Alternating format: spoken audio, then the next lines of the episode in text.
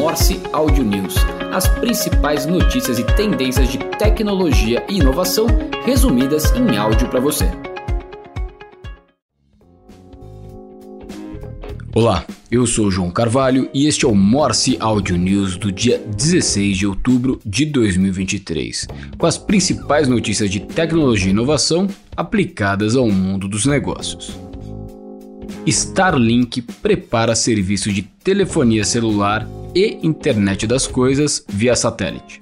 Uma nova página dedicada ao tema surgiu no site oficial da empresa, que é do Elon Musk, o que incrementa a expectativa de que o serviço comece a operar nos próximos meses. O produto, por ora, está sendo chamado de Starlink Direct to Cell e deverá funcionar com os smartphones compatíveis com a tecnologia L T E de comunicação sem fio, que aqui no Brasil é conhecido como quatro G. A nova página do site da Starlink prevê que o serviço Direct to Cell evolua para navegação também na internet e chamadas de voz. Além de conectar os smartphones, a empresa de Musk tem planos de conectar os dispositivos de internet das coisas até dois mil e vinte e cinco. E na semana passada, a Rappi foi condenada a contratar todos os seus entregadores no regime C L T. A Justiça do Trabalho de São Paulo condenou a plataforma Rappi a contratar todos os seus integradores seguindo o regime de contratação previsto pela consolidação das leis de trabalho. Hoje em dia, os profissionais que atuam para a Rappi são classificados por ela como parceiros autônomos e, por isso, no entendimento da empresa, não deveriam entrar nesse regime de contratação. Porém, a justiça entende que algumas características, como o fato de atuarem com uniformes da empresa, terem dedicação exclusiva à empresa e inclusive terem punições por não seguirem algumas regras, demonstram um modelo de contratação que deveria sim seguir as leis do trabalho. Além das mudanças, a justiça também indicou que a empresa deverá pagar uma indenização equivalente a um por cento do faturamento da empresa no ano passado. O montante será destinado ao Fundo de Amparo ao Trabalhador. Pela decisão, a Rappi não poderá mais acionar entregadores que não tenham registro em carteira de trabalho no prazo de trinta dias. Há ainda uma multa de dez mil reais por trabalhador que estiver em situação irregular. A condenação prevê seu cumprimento mesmo sem o trânsito em julgado, ou seja, ainda que a empresa possa e vá recorrer, a decisão já está valendo a partir de agora. E o Google anuncia novos recursos de inteligência artificial generativa focada nos médicos. De acordo com o comunicado da empresa, a nova ferramenta de pesquisa do Google Cloud permitirá que os médicos obtenham informações de anotações clínicas, documentos digitalizados e registros eletrônicos de saúde que poderão ser acessados em um só lugar. O Google destaca que os novos recursos economizarão uma quantidade significativa de tempo e energia dos profissionais de saúde que muitas vezes precisam lidar com diversos documentos a respeito de um ou mais pacientes.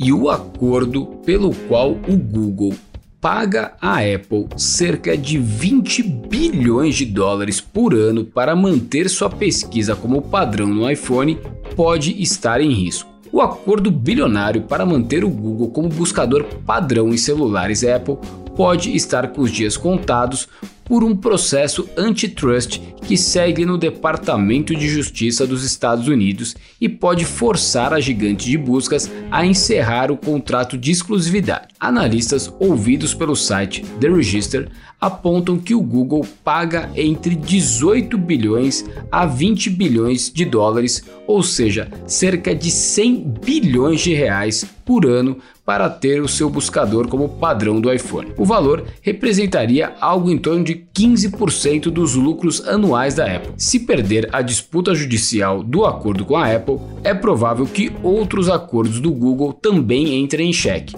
como os fechados com a Samsung e a Mozilla. Vale deixar claro que apenas o Google está em julgamento e não a Apple, ou seja, a Apple poderia, em teoria, fazer parceria com outros mecanismos de busca. Quem sabe o próprio Bing, além de manter o acordo com o Google fora dos Estados Unidos, dado que o problema está sendo causado pelo Departamento de Justiça apenas dos Estados Unidos. Outra opção também seria a Apple aproveitar o momento para lançar uma solução proprietária. E aí, qual seria a sua aposta nesse caso? A Apple ter o seu próprio sistema ou mudar para uma parceria com alguma outra empresa, como a Microsoft ou outra qualquer?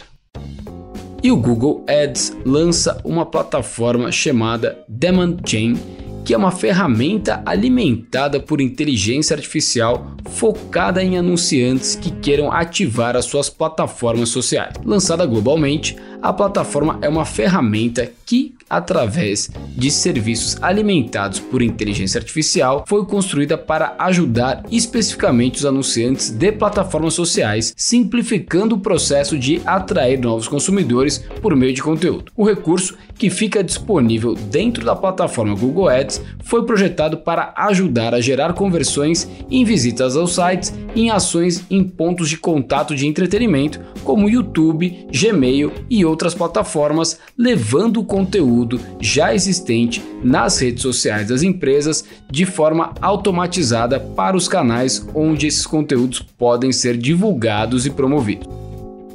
E a plataforma de advertising do Yahoo anuncia uma integração com a plataforma de dados da Twilio, que é um orquestrador de dados do cliente. A integração direta entre Twilio e Yahoo vai permitir que anunciantes e empresas que estão preocupadas com o fim dos cookies possam, através da parceria, conectar os seus dados First Party Data, que estão hoje dentro da plataforma da Twilio, com a plataforma de advertising do Yahoo, promovendo assim campanhas que possam impactar quem já é cliente e já está na plataforma através dos canais digitais do Yahoo.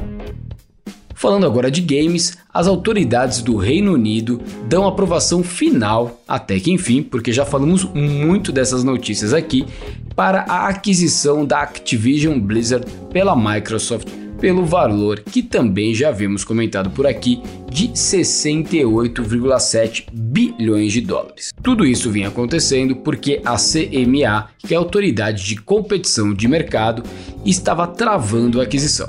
E agora divulgou um comunicado concluindo que as concessões da Microsoft em torno dos jogos em nuvem são suficientes para manter a concorrência. Com isso, a C M A disse que o novo acordo para a Microsoft comprar a Activision, agora sem os direitos de jogos em nuvem, foi aprovado, pois preservaria preços competitivos e melhores serviços para ambas as empresas. A aprovação, evidentemente, abre caminho para que o negócio seja fechado dentro do prazo, sem penalidades por novos atrasos.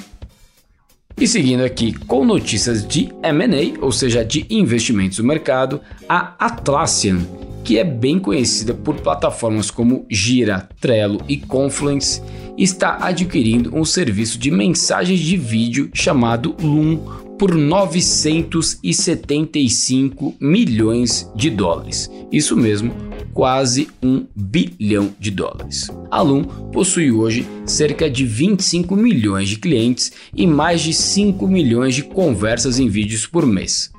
Um ativo valioso para a Atlassian, que está de olho no vídeo assíncrono como a próxima evolução da colaboração em equipe, e a parceria com a Loom ajuda as equipes distribuídas a se comunicarem de maneira profundamente humana.